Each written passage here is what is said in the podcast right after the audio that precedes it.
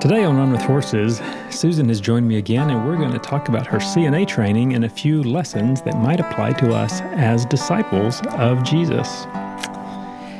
Welcome to Run with Horses. Thanks for joining me. My goal is to help you thrive as a follower of Jesus. So, my name's Norman, and I am so glad that you let me join you on your spiritual journey. So, thanks for joining me again today, Susan. Yes, it's been a while. It has been. You've been a little busy. I have. So, what have you been doing that's been keeping you so busy? I think this is what we talked about last time.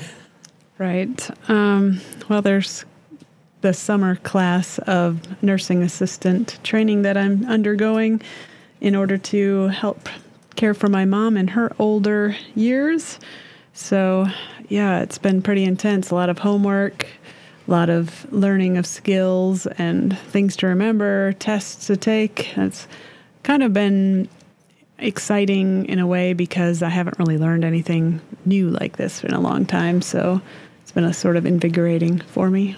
Yeah, it's like going back to school. Yeah, it really is. And I think it was interesting. You said all the kids, they're like kids. They're like the age of our kids, all the Right. people who are taking this. So you're like the mom of the group. Yeah. But yeah, it's good to keep your mind agile and fresh and keep learning things. So, you know, that's always good.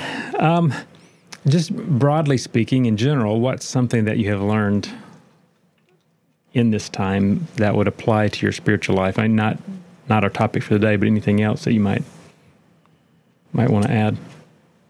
Well, hmm. I mean, it's been interesting to be back in a classroom and that kind of atmosphere. Like all these young, the students are so young and they're very, I don't know if it's timid and shy and don't want to respond. But I mean, the teacher asks a question and they'll just sit there and like, probably most of them know the answer, but they're not willing to stand up and say it. So I don't have those inhibitions, so I end up raising my hand and doing it. But then over time, you think, oh, I shouldn't really answer all the questions because then, you know, that's taken away from them. And then eventually the teacher would call on one specifically. But I don't know, just that whole group dynamic thing. I've been kind of away from, especially American group dynamics. So um, not really knowing what that is like.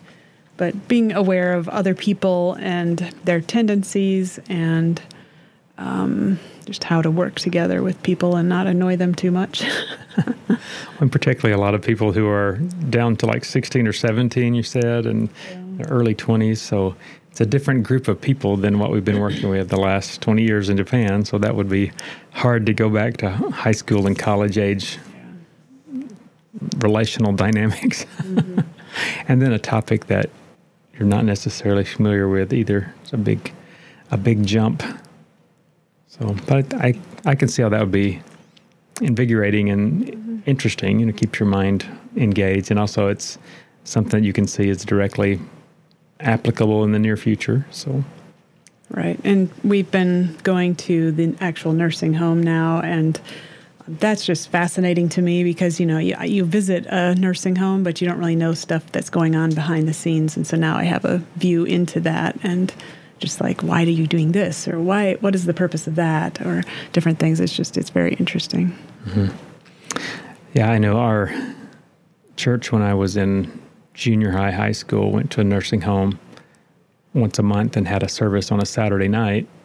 And it was always a little bit interesting because you we'd walk in, but you just kind of walk down the hall and you see little glimpses of life going on in the rooms and little alcoves around. But we walked down into the main meeting area and people would come in, but we didn't really, we got to know individual people who came, but you didn't really see what their life was like. Mm-hmm. There was no one that was related to us or anybody in the church that I knew of.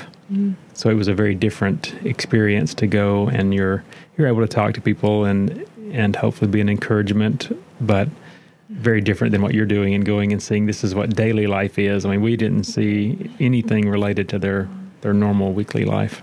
Yeah, and I know going to nursing homes before, you just kind of have this dread almost. You walk in, especially when there's a lot of people who don't have all their faculties. You know, they're just kind of banging their trays or making noises, and you're just like, oh, I don't want to be here. But going there and in this position, you know, we're getting to see everybody in the whole place, and you get to know them, and that just changes a lot because you see this is the same person I saw last week, and some of them do have all their faculties, you know, and they're very sharp and they talk mm. to you and they're thankful that you're kind to them.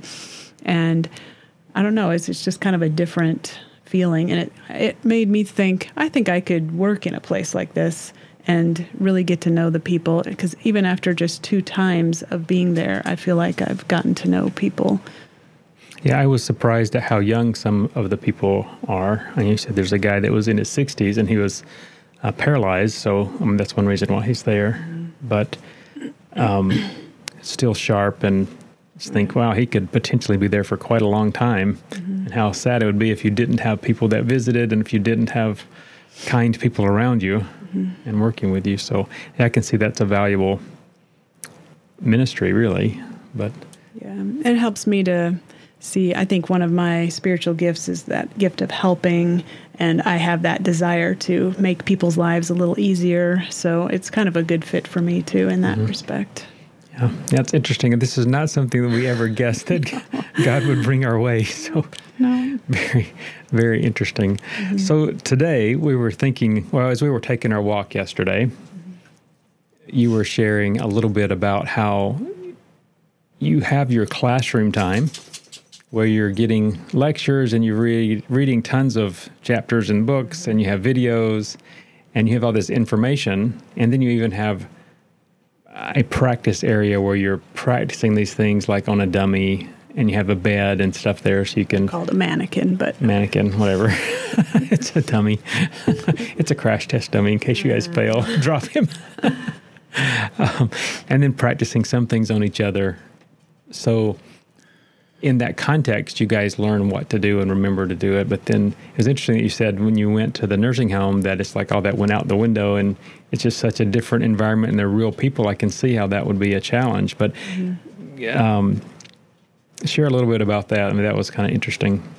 Well, sounds like you just shared it all, but. well, I mean, why is it, do you think it's that way? I mean, what's the disconnect there? Well, I mean, we are in the class and our one of the main goals is to pass the state test. So, you know, there are certain things you just have to do. So the teachers, you know, making sure we know how to pass this test.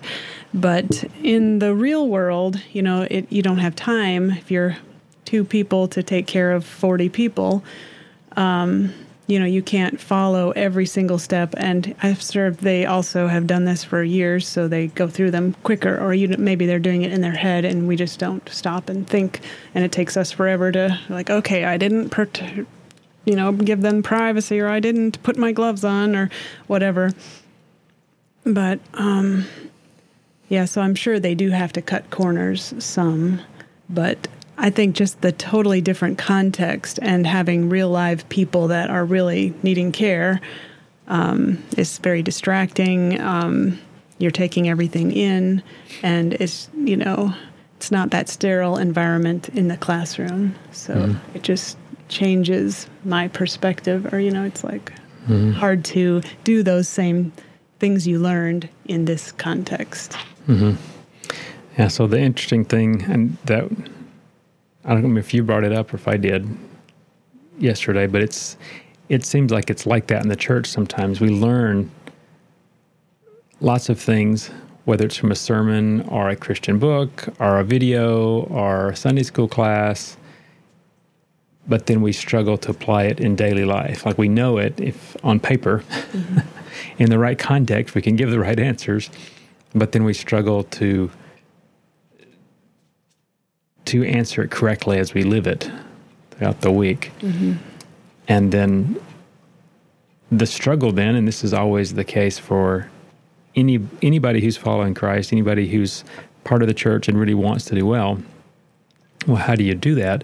And one of the things that you said their class did is something I think that we're missing often. You said that they kind of did a debrief Right. So um, after we went to the nursing home for the first shift of six or seven hours, um, the teacher took us all into one room and talked about stuff and things that she noticed, and we could ask questions and things. But um, through talking about it, like how did it go? Did you remember to do this? And we're like, oh no, I forgot about that. It's kind of a debriefing period where you can step back and say, how did what I learned and all of those skills, how did that come across, or did I remember to bring that into this new context? And I mean, I didn't even realize that it just seems so different from the classroom that you don't even think about. Oh, I didn't do any of those steps. It was like, that's separate. That's compartmentalized over there. And now I'm over here. So we just do what they do here. And I don't know. It was just, it's very different. But by talking about it afterwards, it helped bring the theory and the right way of doing things back into focus and to remind you hey, we still need to do some of these things while we're here. So, have you had another shift after that first debriefing? Thursday. Thursday. So, we'll get to see if the debriefing helps you to apply it yeah. when you go back into that environment again. But that is something that I think we miss in the in the church context where we learn the truth, we learn facts, and I think most people, if they're part of a church community for long enough, several years, they do pick up all the right lingo and they know the right answers to the questions, but there's still a disconnect. We seem to struggle throughout the week to bring that into our life. And one of the things that's missing is that debriefing. We don't often in a small enough group that the pastor may ask, How are you doing with these things? But it's in front of the whole church. It's a little different than a smaller group saying, Did you remember this? How are you doing in this? And expecting an answer and, and being able to ask the questions. Well, it seems different because I can see how you have a mannequin and you have your bed in your classroom, but you're in a a person's room and maybe the the layout's different, the room sizes, and there's other stuff there that might be in the way. So I can see you have questions like, well, I did think of it, but this was in the way and I wasn't sure what to do.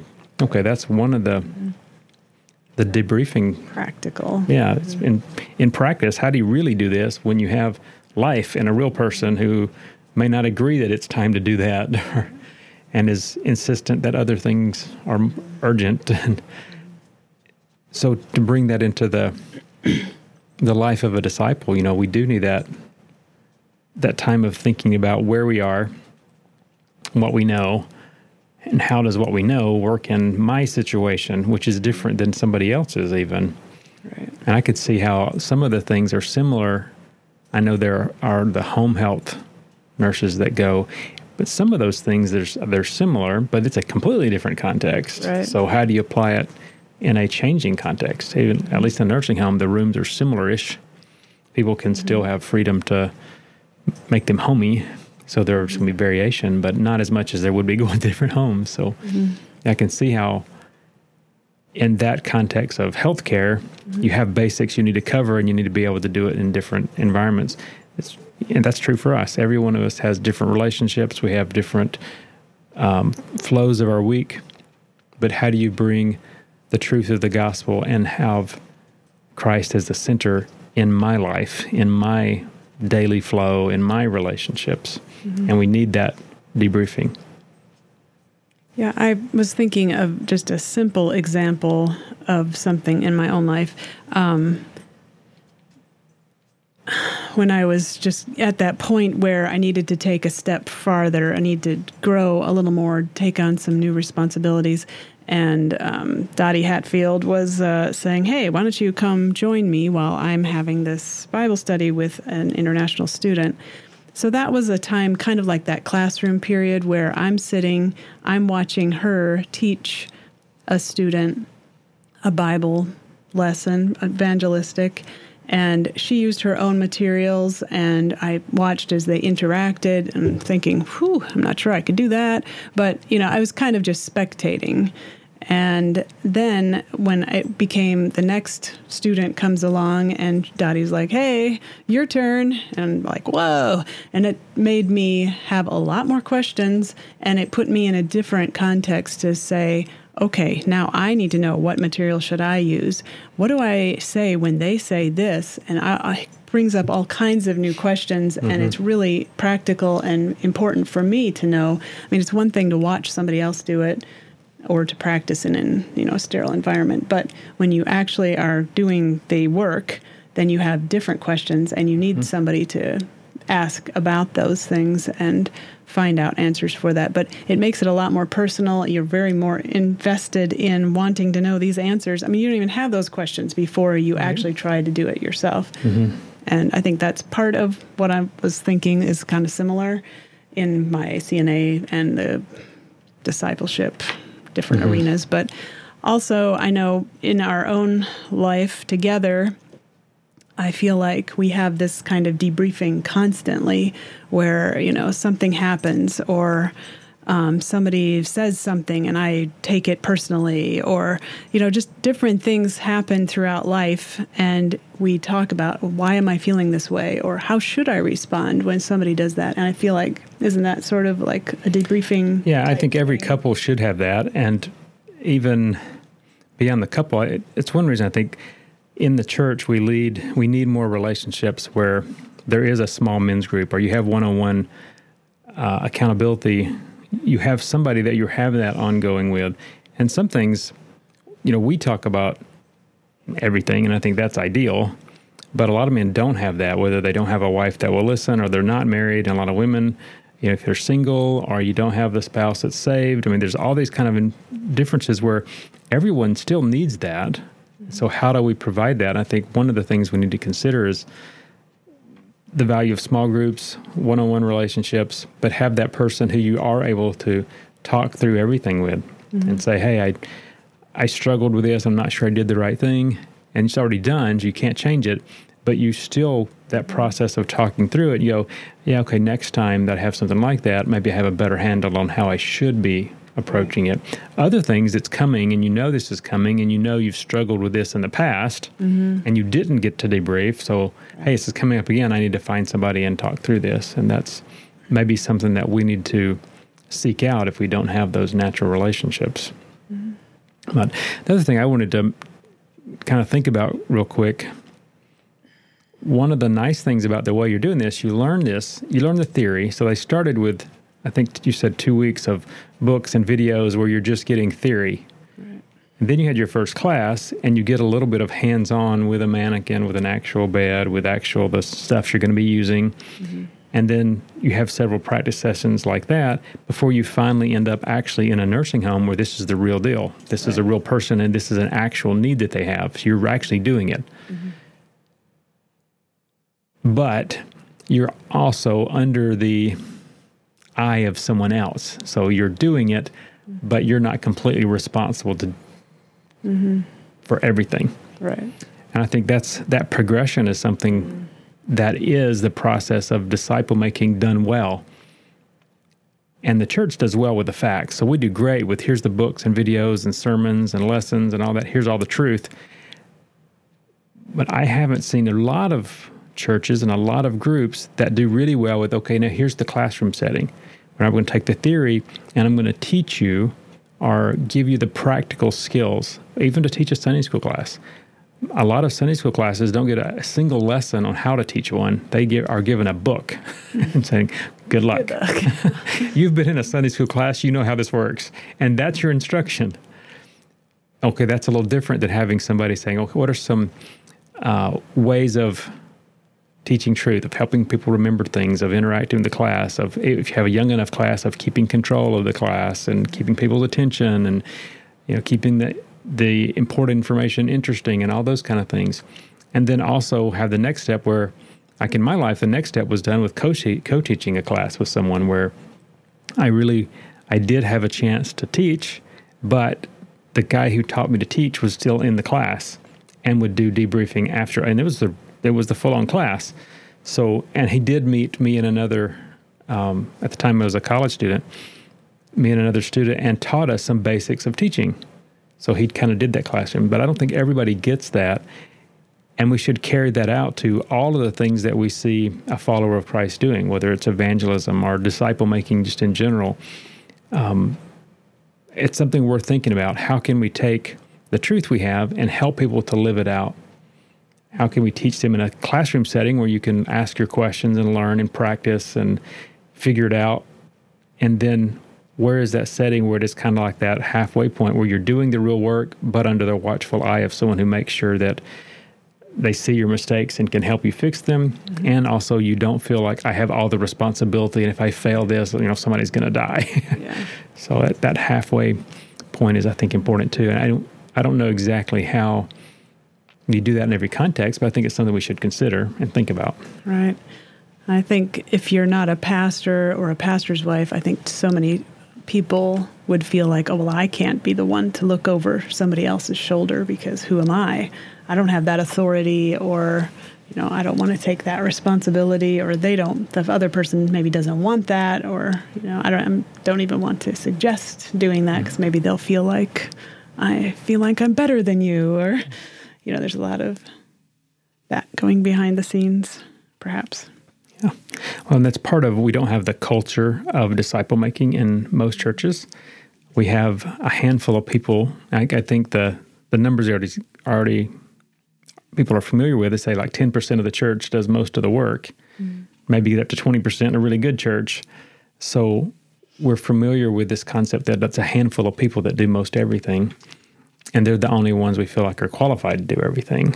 So part of disciple making is recognizing that we need more people to be willing to take some responsibility, willing to be trained, and then we need to train them so that they are able to understand. Yeah, it's, it's not even that that person who is teaching even your class, they don't make the laws and set the standards and all that kind of stuff. They're following what other people have done, but they've been coached and taught and done it so that they're comfortable that they know what you guys need to know at your level. Mm-hmm. You don't know what they need to know at their level, and that's okay. They're not training you for their level, they're training you for your level, but they've gone past that. Uh, and learned other things and have agreed to take on that responsibility. And that's kind of that disciple making. You start out as a a spiritual infant child, immature, and you don't have a lot of responsibility, but you're invested in and taught and encouraged along the way, and you begin to take some, but you're not given more than what you can handle, and you're still given encouragement and mm-hmm. um, still have responsibility to somebody else. Like I would guess that your teacher of your CNA class, even that she goes through training every so often as things change and there's new technology and all this kind of stuff. So she's not done. And I think that's that's part of that understanding is that we're not ever done and feel like, well, I'm I'm the king and I can teach you everything, but I can teach you what I've learned so far. And I think that's that's sufficient and we should recognize that and yeah. embrace that. Yeah, the attitude mm-hmm. is important. So I guess we have a few more minutes today. I, I would be curious to hear your thoughts thinking about how this works in the CNA training and now having been in the nursing home and you kind of talked to some of the CNAs in the nursing home. Do you have, based on going through this and also being familiar with the church setting, what are some thoughts about how this could be applied into the context we already have? So you have a traditional church that has Sunday school, Sunday morning, Wednesday night, at least that much. Mm-hmm. And we need the information, which we have in spades. You know, we have basically most of what we do now is transferring the information. But the classroom setting, the, where you learn the practical skills, mm-hmm. and then that follow up where it's the halfway and and the debriefing, all that. Do you have any thoughts off the top of your head? How might we begin to think about applying that? Well, maybe just an easy thing would be if just say, I mean, now is the time that people have VBSs and stuff like that, where you could encourage other people, say, hey, could you come and help with this? And you could give them some pointers or do it with them. And then at the end of the week you could sit down and talk about it hey how did the how do you think this went what could we have done better i mean that's kind of a simple wonder what percentage of churches debrief like even a vbs you know think that'd be valuable but. My impression is i've never heard of it but i'm sure that some people do it i wonder what percentage actually do something like that mm-hmm. Mm-hmm. or what we're yeah. I think even like camp counselors, uh, some camps would bring people together at the beginning of the week or the day and say, "How do you, who are some people we should pray for? Um, what are some things you're struggling with?" Or you know, just being able to have that place to mm-hmm. talk with the others who are also in a similar situation. But yeah, I, I think several churches I've talked to, if you have several Sunday school classes, a natural group that is a good training ground would be the Sunday school teachers. Mm. So I have thought for a while, kind of in the way that you guys have your class where you're learning the practical skills before you actually go and try it, that there should be a um, a group of Sunday school teachers and potential Sunday school teachers who have ongoing training. Mm-hmm. So you're learning some of the basics of, of how you teach, what is the point, and kind of help people understand. It's not always getting through the book lesson, and some teachers just like you got to get through the book. Right. But the point is to help people grow spiritually. And really, the the bottom line, as I would see it, is you're helping the teachers to be better shepherds. You want them to understand what that means. What does that look like? And it goes beyond even the class. But I think they'll need a lot of encouragement and motivation, and also just that understanding that that that is part of our goal. That you learn to shepherd your class well. Mm. And if you combine your teachers and potential teachers, then some people are hearing this before they're really going to be ready to teach. But if you can put them in as assistant teachers right. and have them shadow the teacher for a while it becomes kind of like you're working in the nursing home where you see the real people doing stuff that you're not ready to do yet, or mm-hmm. the main teacher's going to be gone and they do one week and then you debrief. Well, how did it go? Any problems? And you begin to do. It's not in the same way that you're. Yours is very concentrated. You have a couple of weeks and you're doing all this in a couple of weeks. Mm-hmm. It'll be spread over months, if not years, of maybe you only get a class here and there. Right. But you don't have the responsibility for the whole a whole semester, a whole year of teaching. You just have a few mm-hmm. times, and you're able to gradually go, yeah, I, I can do this, and mm-hmm. gain some skills and confidence, and maybe even try different classes and say, hey, there probably are groups that you do better with and communicate easier with, and the ones you don't, it's probably a matter of learning how to how to communicate. But I think there are things like that if we're willing to consider if we if we really want to be growing and helping our church grow practically, I think sometimes we're not we're not applying the effort into practical. We apply a lot of effort into theory and do we understand the truth, right. but not into into living it out. And I think that's the difference that I see with what you're doing